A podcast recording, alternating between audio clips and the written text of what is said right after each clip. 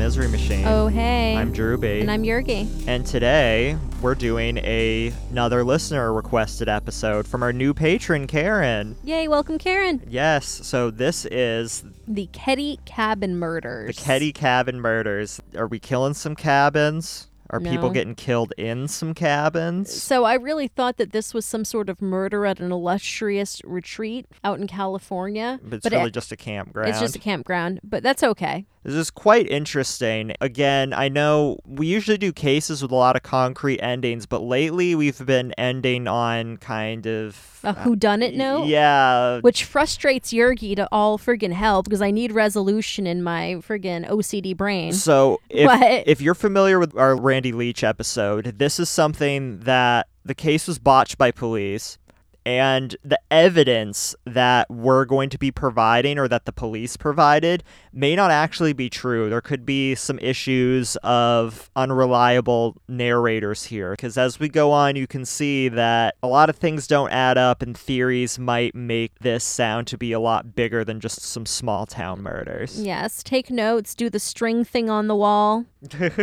Pepe Sylvia. Yeah, the Pepe Sylvia string thing on the wall. So if you're listening on YouTube, please hit like and subscribe. We've just gone over 450 subscribers. Thank you so much to everybody for sticking around. We're almost at 500, so every little bit counts. We really appreciate it. Without further ado, The Keddie Cabin Murders.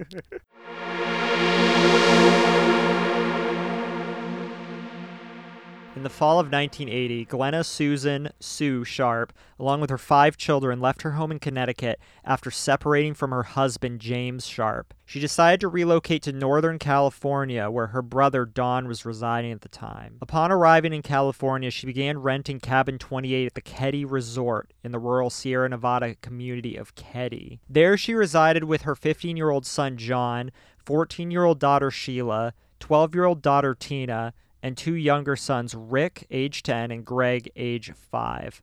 So, one thing that we should note kind of a little bit about the Keddie Resort, they weren't just going camping or anything like that. The Keddie Resort was a, I can't really say campground, but do you know in Old Orchard some of those resorts that have all those small individual cabins? Yes, I know what you're talking about. So it was something like that, but Keddie was kind of on the downswing, a little bit of a ghost town. So the owner converted the cabins into low income housing. So that's kind of what they were doing there. She went and moved across the country and was a single mother, was collecting welfare, didn't really have any other benefits because the father wasn't sending child support or anything of, of that nature. So she was in this kind of low income housing on the resort, kind of like how people will rent out the strip hotel or roadside motel rooms for a cheap weekly rate. Yeah, for That's sure. kind of what this was like. Okay. So on April 11th, 1981, around 1:30 p.m., Sue and Sheila drove from Keddie to pick up John and his friend Dana Hall Wingate from Gansner Park in Quincy, California, and brought them back to Keddie, which is about 5 miles away. 2 hours later, which is around 3:30 p.m.,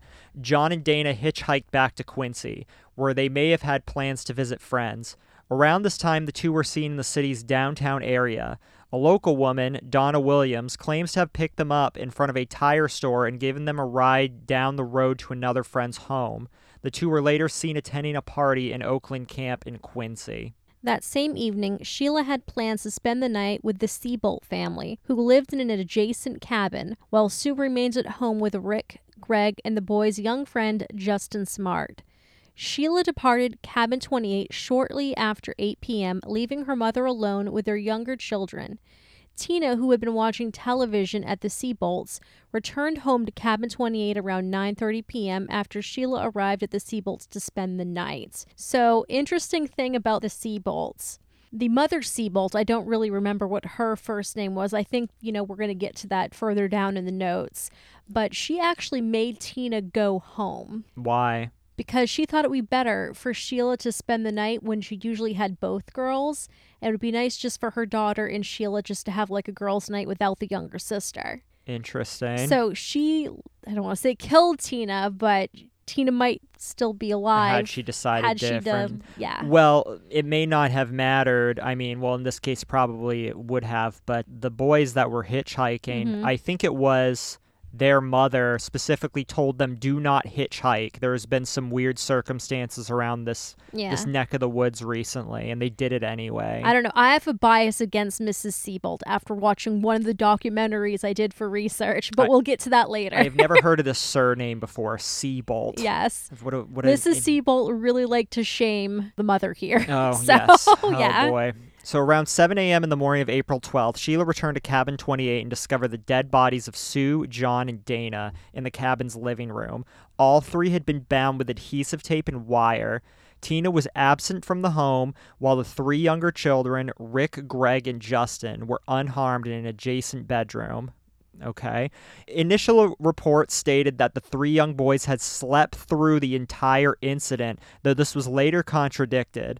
Upon discovering the scene, Sheila rushed back to the Seabolt's cabin, whereupon James Seabolt retrieved Rick, Greg, and Justin through the bedroom window. He later admitted to having briefly entered the cabin through the back door to see if anyone was still alive, potentially contaminating evidence in the process. Yeah, so when Sheila actually came back to report that there are dead people in the cabin, that's what she said. There are dead people in the cabin. She didn't know who they were because they were so badly bludgeoned. Oh, Jesus. She couldn't even make out who they were. So the murders of Sue, John, and Dana were notably vicious. Two bloodied knives and one hammer were found at the scene, and one of the knives, which was a steak knife, which was later determined to be used in the murder, had been bent in half due to extreme force. Jesus. So don't get too hung up on that because I was watching, I did a lot of documentary research on that just because I just learned better that way. Think about it. You can bend a spoon getting ice cream when it's too cold. Yeah, that's true. Just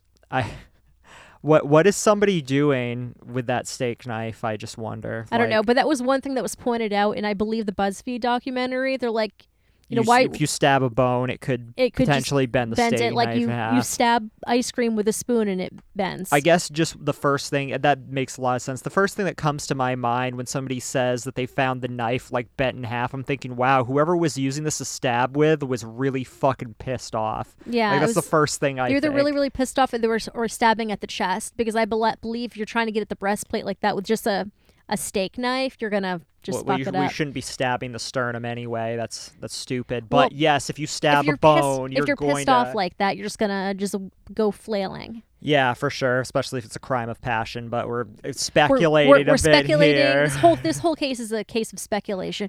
But anyway, Blood splatter evidence from inside the house indicated that the murders of Sue, John, and Dana had all taken place in the living room. So Sue was discovered lying on her side near the living room sofa, nude from the waist down and gagged with a blue bandana and her own panties, which had been secured with tape. She had been stabbed in the chest, her throat was slashed, and on the side of her head was an imprint matching the butt of a Daisy 880 BB gun. John's throat was slashed. Dana had multiple head injuries and had been manually strangled. All three had blunt force trauma to their heads caused by a hammer or hammers. Autopsies determined that they died from the knife wounds and blunt force trauma. This is ridiculous. This just seems like somebody trying to carry out some snuff fantasy because they all died in three different ways, it looks like. three different ways, and that's the thing that I just don't buy that nobody in the other room had heard anything because you have three I don't want to say adults because we have some teenagers, but you have two teenage boys who are going to be like on the bigger end of things anyway, and a mom. This is obviously some sort of snuff fantasy kind of overkill crazy thing. It didn't just happen quickly. No, this had to be carried out over a long period of time. Were the boys drugged or anything like that? Was anything looked into like not that? not really, but we'll get to a little bit of that later. Okay. Sheila and the Seabolt family, with whom Sheila had spent the night with in the neighboring cabin, heard no commotion during the night. A couple living nearby were awakened about 1:30 a.m. by what sounded like muffled screaming, but couldn't say from where. Tina's jacket, shoes, and a shoebox containing various tools were missing from the cabin, which showed no indication of forced entry. An unidentified fingerprint was found on a handrail at the stairs leading to the cabin's back door. The cabin's telephone had been left off the hook, lights were off, and the drapes were closed. So, why there was no forced entry was the cabin was set up a little bit weird. You had like a, a common area living room. It was kind of like a two bedroom thing, but one bedroom was like kind of off the building. It had its own like entryway, but didn't have access to the bathroom. So you had to leave that one bedroom to come back in to use the bathroom. Okay. So they always left the back door unlocked. So I believe the boys actually had the back room so they could go pee there.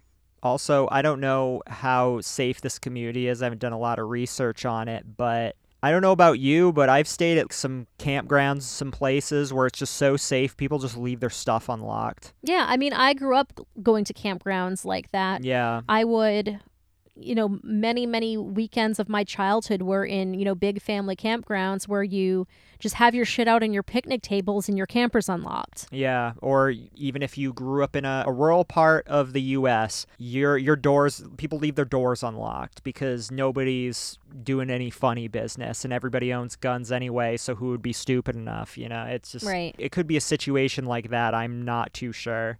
Suspects interviewed included a man who disappeared from Keddie shortly after the murders and was later found in Oregon. After submitting to a polygraph examination, the suspect was cleared. One of the Sharps' neighbors, Marilyn Smartt, who was the mother of Justin, who was sleeping over that night, later claimed that she had found a bloody jacket belonging to Tina in her basement and had turned it into the police, though no official record of this exists. I just feel like if this happened in Maine and I was just like, oh, hey, police, I found this victim's bloody jacket in my basement, I would probably be made suspect number one, arrested, and immediately oh, like. Oh, just wait for it. There's just all this fuckery with this case in, in this particular family. Okay. So her husband, Martin Smartt, also claimed that a claw hammer had inexplicably gone missing from his home. Dun dun dun. Plumas County Sheriff Doug Thomas, who presided over the case, later stated that Martin had provided, quote, endless clues in the case that seemed to, quote, throw the suspicion away from him. My God. In addition to interviewing the Smarts, detectives interviewed numerous other locals and neighbors. Several, including members from the Seabolt family, recalled seeing an unknown green van parked at the Sharps cabin around 9 p.m. Others recalled noticing a brown Datsun parked in the Datsun. Datsun, a brown like the dog I like. like the dog. Well, it's spelled differently, Yeah. but yes. Parked at the residence that evening, which appeared to have a tire that was going flat. So Justin gave conflicting stories of the evening, including that he had dreamt details of the murder, though he had later claimed to have actually witnessed them. In his latter account of the events, he told under hypnosis. Under hypno, cops are using hypnotists. So the sheriff here, Doug Thomas, had went and started taking classes in hypnosis and decided to hypnotize him. This seems illegal. Wait for it. okay. Okay. So he claimed to have heard the sounds coming from the living room while watching television in the bedroom with Rick and Greg. Investigating these sounds, he saw Sue with two men, one with a mustache and short hair, the other clean shaven with long hair. Both wore glasses. According to Justin, John and Dana then entered the home and began heatedly arguing with the men. A fight ensued, after which Tina entered the room and was taken out of the cabin by the back door. However, under hypnosis, he started talking about watching Love Boat and that Sue was thrown overboard off the boat. Yeah, I remember reading that, and then like when he was told about what he said during hypnosis, he's like, "Well, I I don't have any memory of that." Mm-hmm. So it's just weird. Based on Justin's descriptions, composite sketches of the two unknown men were produced by forensic artist Harlan Embry. In press releases accompanying the sketches, the suspects were described as being in their late 20s to early 30s. One stood between 5'11 and 6'2, and were tall with dark blonde hair, and the other between 5'6 and 5'10 with black greased hair. Both wore gold framed sunglasses. So, Maryland Sharp actually said she immediately, when looking at these composite sketches, saw her husband and his friend, who we'll get to. Oh my god. Yes. who who just blurts that out? Oh, this happens to look uh, like my husband. Yes. Oh Jesus! Rumors regarding the crimes being ritualistic or motivated by drug trafficking were dismissed by the Plumas County Sheriff Doug Thomas. Plumas or Plumas? Plumas. And I have to back up yet again. We're not going to bother cutting this. I'm fucking up last names because there's too many that are similar. So, Sharp. Sharp is the family that's getting killed. Smart is the family with this naughty Martin. Continue. Naughty Martin. Naughty Martin. Who? So Doug Sheriff Doug Thomas stated in the week following the murders that no drug paraphernalia or illegal drugs were found in the home. That doesn't mean it. Okay. Carla McMullen, a family acquaintance, later told detectives that Dana Wingate had recently stolen an unknown quantity of LSD from local drug dealers, though she was unable to provide proof of this Man, the 80s were different. About 4,000 man hours were spent working the case, which Thomas described as frustrating.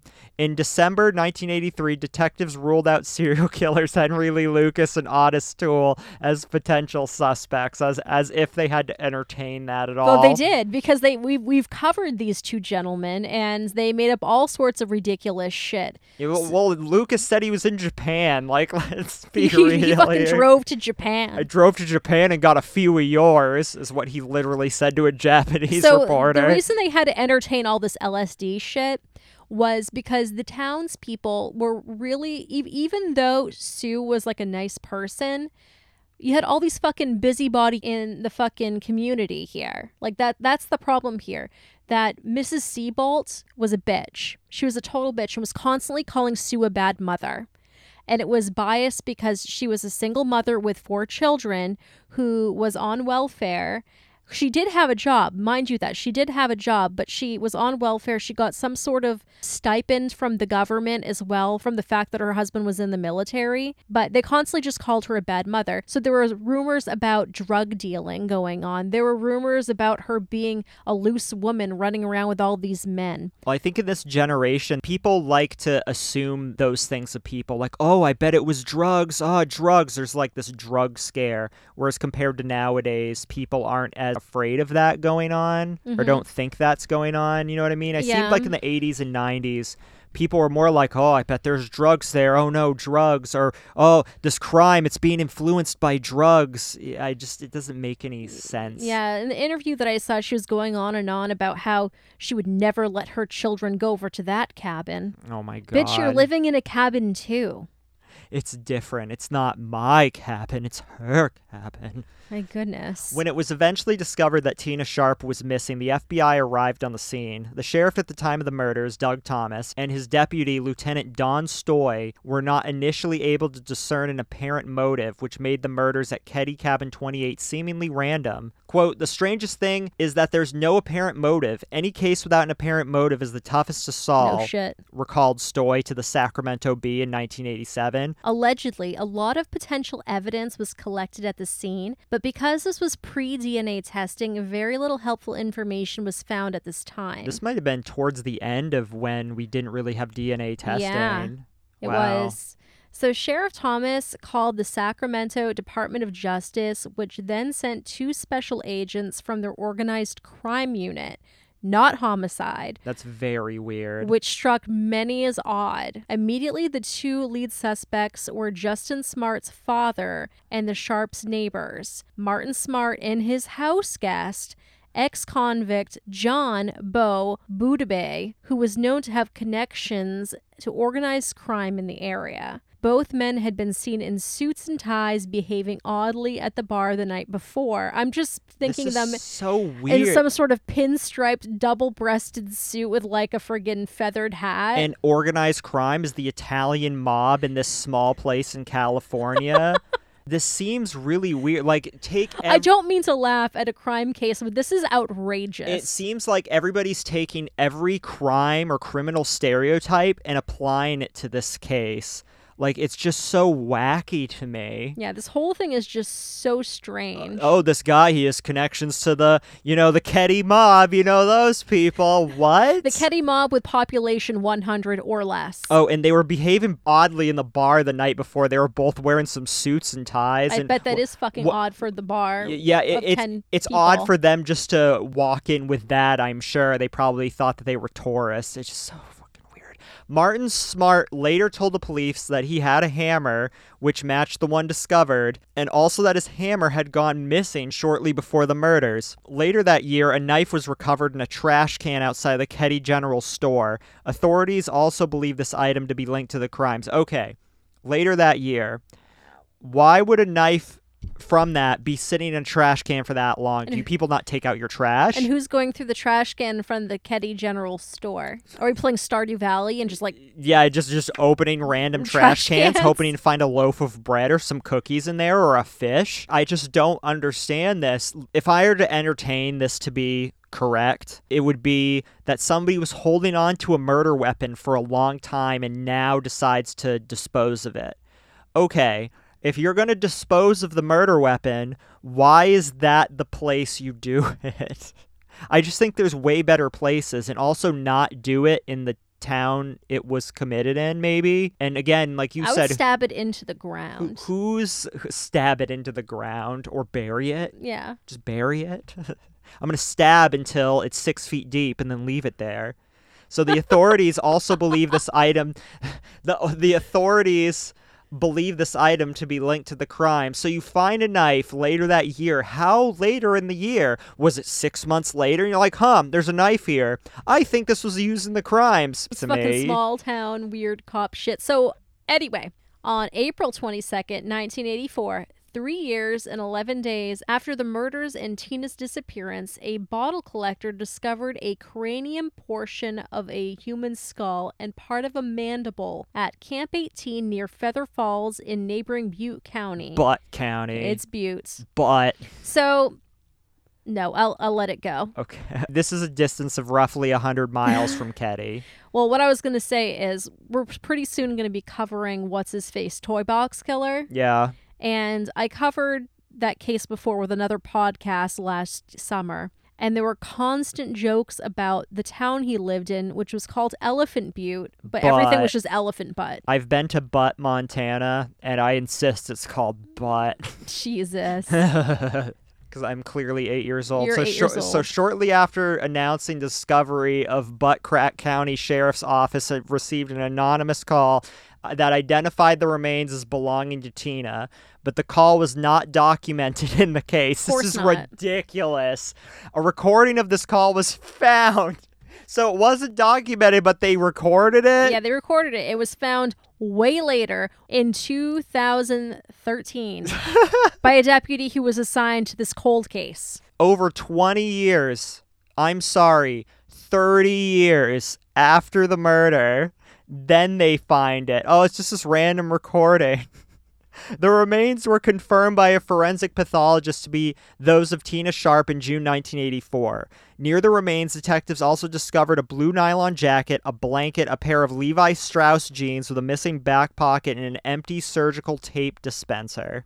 Meanwhile, Sheriff Thomas had resigned from the investigation three months in and took a job instead at the Sacramento Department of Justice. His handling of the case, in retrospect, would have been considered a disaster at best and corrupt at worst. So, this is a quote from Sheila Sharp from 2016. This is what she told the CBS Sacramento News. I was told the suspects were told to get out of town, so to me, that means it was a cover up. In 1996, Robert Joseph Silveria Jr. was examined as a potential suspect in the murders. The cabin in which the murders occurred was demolished in 2004. So that completely ruins any potential evidence that's still in there. Yep. And, well, it had been over 20 years at that point, so I'm sure there's almost no evidence left. In a 2008 documentary on the murders, Marilyn Smartt claimed that she suspected her husband Martin and his friend John Bo Bubid. So we're having issues with this last name. Is it Boobade?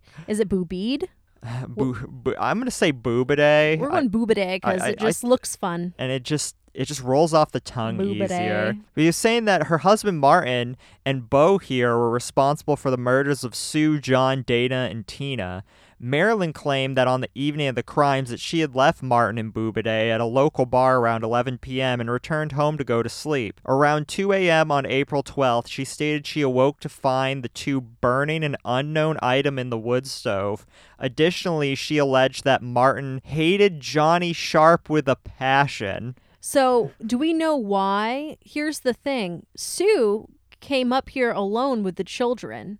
How does Martin know Johnny Sharp? Yeah, that doesn't make any sense. It doesn't make any sense. And why is she suddenly trying to get her husband convicted? Did they split at this point? Oh, you'll get to that. There's some O- stuff. Okay, okay. So, however, in the 2008 documentary, Sheriff Doug Thomas said that he had personally interviewed Martin and that Martin had passed a polygraph examination. Not that that means a whole lot to me, but hey, Martin Smartt died of cancer in Portland, Oregon in June of 2000.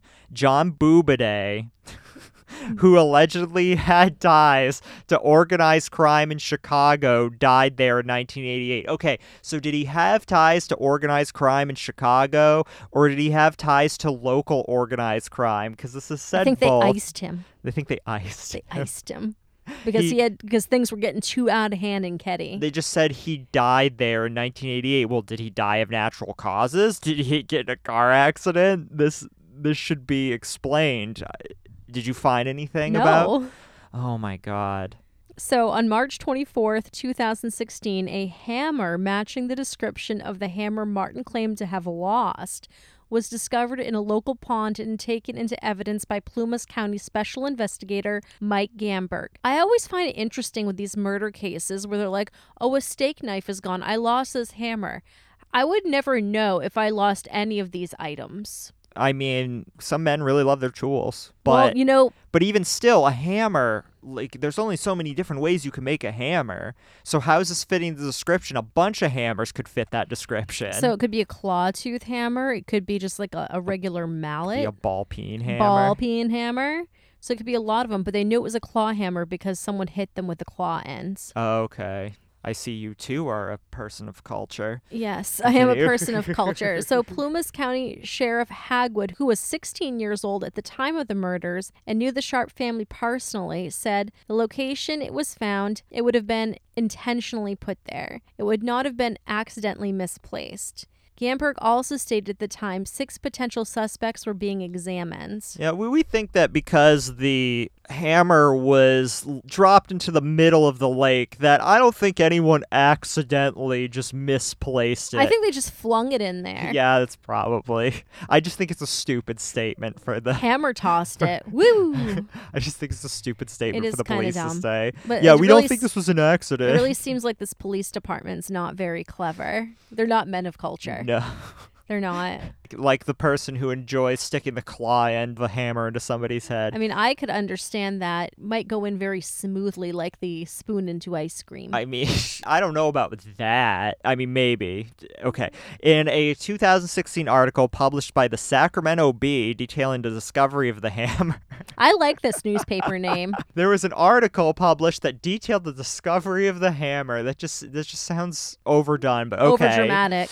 Martin had left Keddie and driven to Reno, Nevada. From there, he sent a letter to Marilyn ruminating on personal struggles in their marriage, which he concluded with, quote, I've paid the price of your love and now I've bought it with four people's lives, end quote. In a 2016 interview, Gamberg stated that the letter was overlooked in the initial investigation and was never admitted as evidence. He later criticized the quality of the initial investigation, saying, quote, You could take someone just coming out of the academy and they'd have done a better job, end quote. A counselor whom Martin regularly visited would also allege that he admitted to the murders of Sue and Tina, but claimed, quote, I didn't have anything to do with the boys, end quote. He allegedly told the counselor that Tina was killed to prevent her from identifying him, as she, quote, witnessed the whole thing, end quote. You know, knowing what I know about mental health counseling ethics, if somebody tells you they've committed a murder, you have to immediately tell the authorities. Yes. So I really don't understand this part at all. And that can be a damning evidence. It might not always convict somebody because people falsely attest to crimes all the time, but this should be something that causes the case to be reopened or have more manpower put on Mhm. it. So I'm going to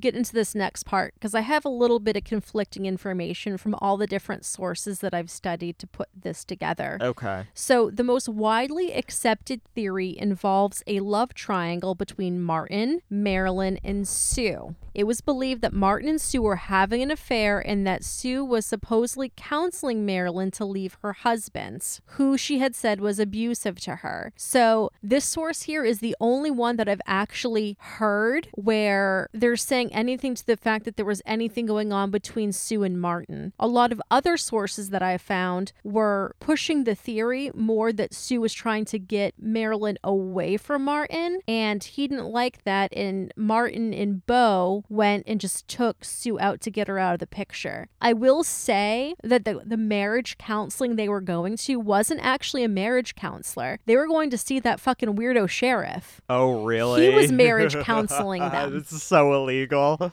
This is Yes. so fucking illegal. So Oh my god. This is where it just kind of gets strange. When Martin discovered this, that Sue was trying to get Marilyn away from him because he's abusive and awful, he enlisted Bo, his friend and known mob enforcer who had lived with the Smartts a mere 10 days before the Keddie murders, to take Sue out of the picture. This would account for Marilyn leaving her husband the day of the murder discovery. It would also explain why the Smartt boy and the other Sharp boys in the adjoining room were spared. smart and sharp. This is just sounds almost made up these surnames. It's like I'm reading a story that somebody wrote for their freshman English class. It really does. Or like a bad horror film. There actually is a bad horror film named after this. But yeah. anyway. Additionally, it gives context to Martin's handwritten note that Marilyn gave to the Plumas Sheriff's Department. Some investigators who picked up the case when it reopened in 2013 tie the Slanes into an even larger plot. To Gamberg, it's clear that the DOJ and the Thomas Run Sheriff's Department, quote, covered it up is the way it sounds, end quote. He alleges that Bo and Martin fit into a larger drug smuggling scheme which involved the federal government. Martin was a known drug dealer, and Bo was connected to Chicago crime syndicates with financial interests in drug distribution. This might explain why the Sacramento DOJ sent two allegedly corrupt organized crime special agents instead of agents from the homicide department. It also provides an explanation as to why the two lead suspects were seemingly given a free pass and were told to leave town by Sheriff Thomas. Furthermore, it suggests an answer as to why this case was handled so sloppily. It remains unsolved and is seemingly not a priority to the Sacramento DOJ. In April of 2018, Gamberg stated that DNA evidence recovered from a piece of tape at the crime scene matched that of a known living suspect. However, to this date, the case still remains unsolved. Yeah, the piece of tape was found right next to Tina's body, What the fuck? or her remains, rather. This is so ridiculous. It really is. if a mob enforcer is doing a hit, why were they in torturing these people? Why wouldn't you just quickly execute them? But it sounds like these people were tortured for a while, and each person had a different type of snuff fantasy carried out on them. It just seems so strange because if it really was due to some affair or non affair where Sue was trying to break up the marriage due to his abuse, why the overkill? It doesn't make sense. It doesn't make any sense. You know, if it was something like that, why not a quick execution style? Usually, mob people have a little bit of ethics where they don't hurt women and children like that. I mean, some, but Italian mob does. Yeah, but uh, even if they go to that extent, It's- assassinating it's somebody, It's just a shot to the head. Yeah, and you're not going to just leave the bodies there. You're going to try to dispose them in some way, shape, or form. Even, I guess this goes to another point. They're doing, say, a high profile target, but you're hitting somebody who's going to be missed immediately, and their disappearance is going to be hard to explain away. This mob theory just is weird to me. But then it's like, well, why did the Sacramento DOJ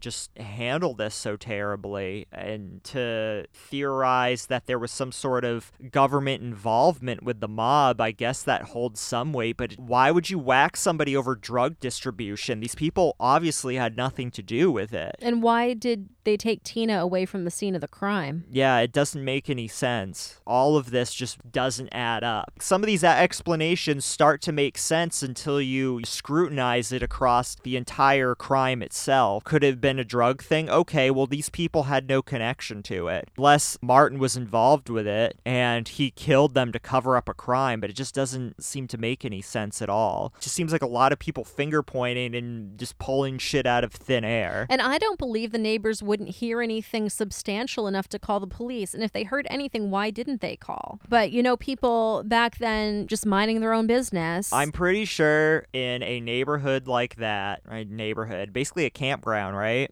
Basically, that's what it is. It's just a bunch of small cabins kind of close together. If you're hearing blood curdling screams, I'm pretty sure you would call the police, especially if it's ongoing. I'm sure people are begging for their lives and shit. this didn't happen in 10 minutes. No, this probably happened over the course of at least an hour, at least Or an more. hour, probably more, but it sounds like they were tortured. That sounds like either somebody has some sort of snuff fantasy or this is a crime of passion, like huge fucking vendetta that you would just want to overkill somebody. So just these theories, they don't make sense. If the kill was clean, like believe that shit, but this just doesn't add up. I could buy the fact that maybe there was a small time drug operation going on that Bo and Martin were involved in, and possibly they may have targeted Sue to be involved in due to the fact that she might have needed the money. It's possible that there could have been some sort of situation with that. I'm just, this is all just me speculating. There could have been a situation where Sue was trying to break up the marriage. He might have felt resentful for that, or might have been holding that information that she might go to the authorities with that if she doesn't let Marilyn leave, and that's when he took her out of the picture. Again, just speculation. I'm trying to think of all sort of angles for that. I don't normally get into cases like this only because I start getting a lot of anxiety trying to figure out the who done it. I really really do and I understand that there are two very distinct type of true crime fans out there. You've got the armchair detectives that love this shit and love to try to figure it out or are up all night trying to figure out the JonBenét Ramsey case. And then you have the overkill ones, which I think I fall more into just because the sheer ridiculousness and obscenity of it all. Yeah, Not some that, people hear murders, but they want to hear murders that go above and beyond. Yeah, I mean that really makes me sound like a fucking terrible person. I think maybe it should be framed more as you want to hear about murders that are unorthodox or odd. Odd. Like I think I like the oddness about things. What would possess somebody to go that far, right. so to speak? I like that psychological aspect of it rather than trying to figure it out Well, I because feel I like- get so wound up. I feel like there's something for everyone here because, yeah, you've got some armchair detective work that you could do, but also here I am trying to figure out the psychology of somebody with Mm-hmm. the facts presented. Right. and it doesn't add up. So I'm starting to think that there's an unreliable narrator here that maybe some of these facts that were released by the sheriff's department aren't actually true. Or maybe Marilyn's involved. I don't know. What we read off that the sheriff's department read could all be false. That's completely possible. That in order to cover this up, if they were actually covering this up, that the facts we read aren't actually true. So take everything you've just heard with a grain of salt. At the end of the day, small police forces fuck up murders. So. And I think that is the takeaway from this in a lot of the different cases we've been covering recently. Yeah, doing the more small town stuff. Small town cops are just terrible in a lot of ways and really should call in some big guns, even though they did and they fucked that up yeah, too. Yeah, they're just like, yeah, we're not sending homicide detectives. That's very weird. I've never once in my entire life heard somebody be like, yeah, we're not sending homicide detectives. What? What?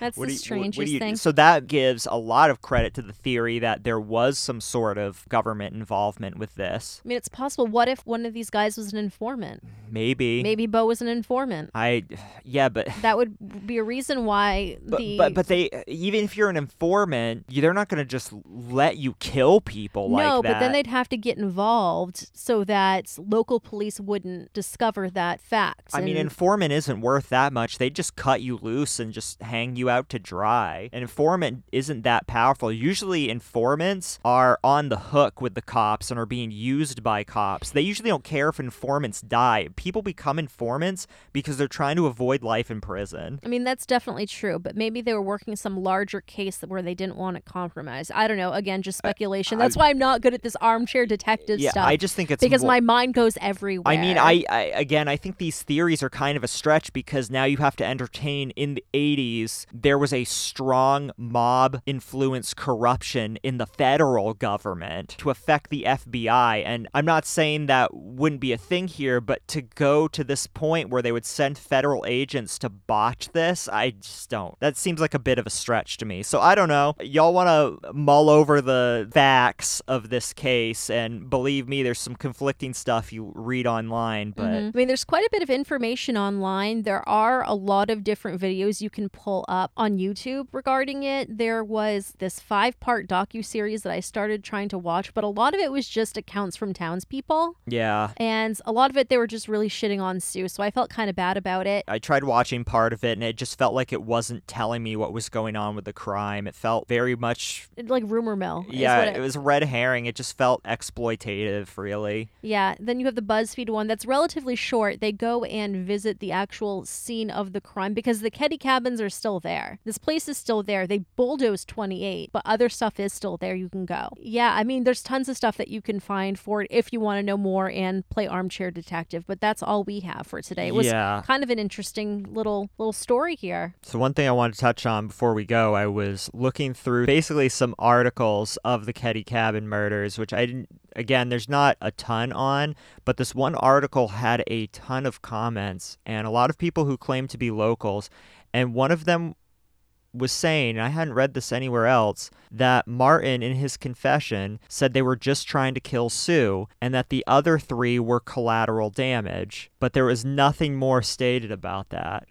I don't understand. The, the- was this pertain to the theory that Sue was trying to split Martin and Marilyn up? Quite possibly. and I they mean, were just going after him, but then why were those other people there? Like, I don't really know what they mean by a confession. Are they talking about a confession to the psychiatrist? Are they talking about some sort of other confession? Are they talking about the note he wrote to Marilyn? They said it was in the 1981 confession, which I'm not sure what that was. was- exactly one they're referring to. Yeah, I mean, because he didn't confess to the sheriff, No. right? There was no mention of that. There's no formal confession or he would have been arrested. Yeah, exactly.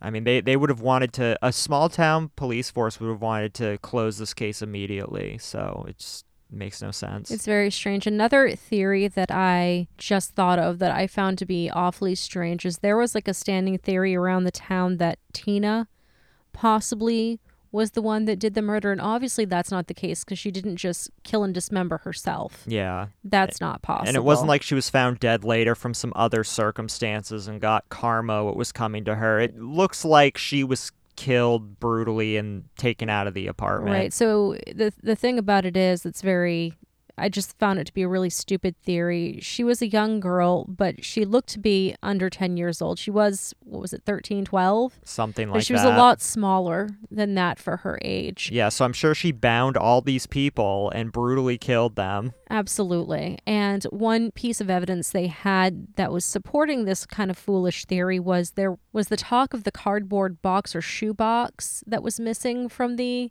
cabin.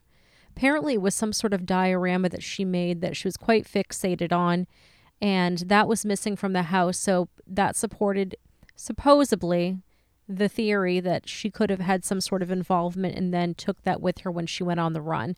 I think that's fucking stupid. Yeah, I think that's very thin. And then obviously her body was discovered. So, Right. but yeah, for a, you know, 12, 13 year old to do all of this, it makes n- absolutely no sense. especially with two teenage boys and an adult woman when she's a tiny little thing. Yeah, they're absolutely these were done by strong people. Even with a weapon, they could have disarmed her. Yeah, for sure.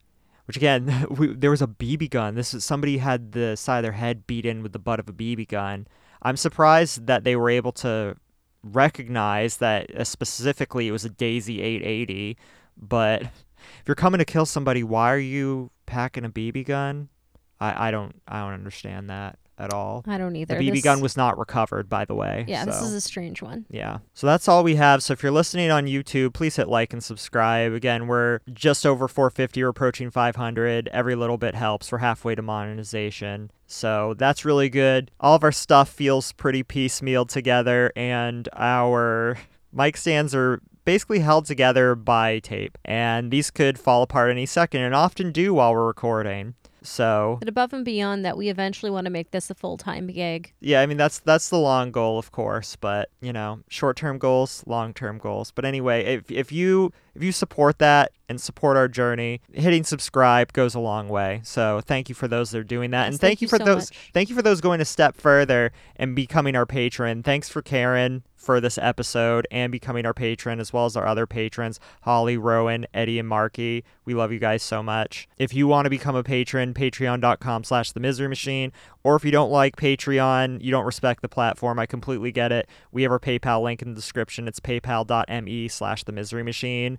If you donate, leave your contact information. We'll hook you up with some of our goodies, which include bonus episodes, snaps, and postcards, which Yergy just sent out. Yeah, I just sent out. June, so Yes, so if you'll you be getting July. yeah, if you get in now, you'll be able to get in before July, so do that. A final note, I don't listen to many podcasts, but I was very sad there was not a Painted Trash episode this week. I know. I really needed something to get through the work week. So It was I, miserable this week, and I wanted to hear my voice. so I hope y'all are doing okay. I hope you're not getting eh, there there's no complications of as you guys call it Corona 19 Corvid. I can't wait for your next episode, so if you're out there, we love we you. We love you, Casey and Mark. All right, do you have anything else? I do not. Okay, until next time. Next time, I love you. We love you. Bye. Bye.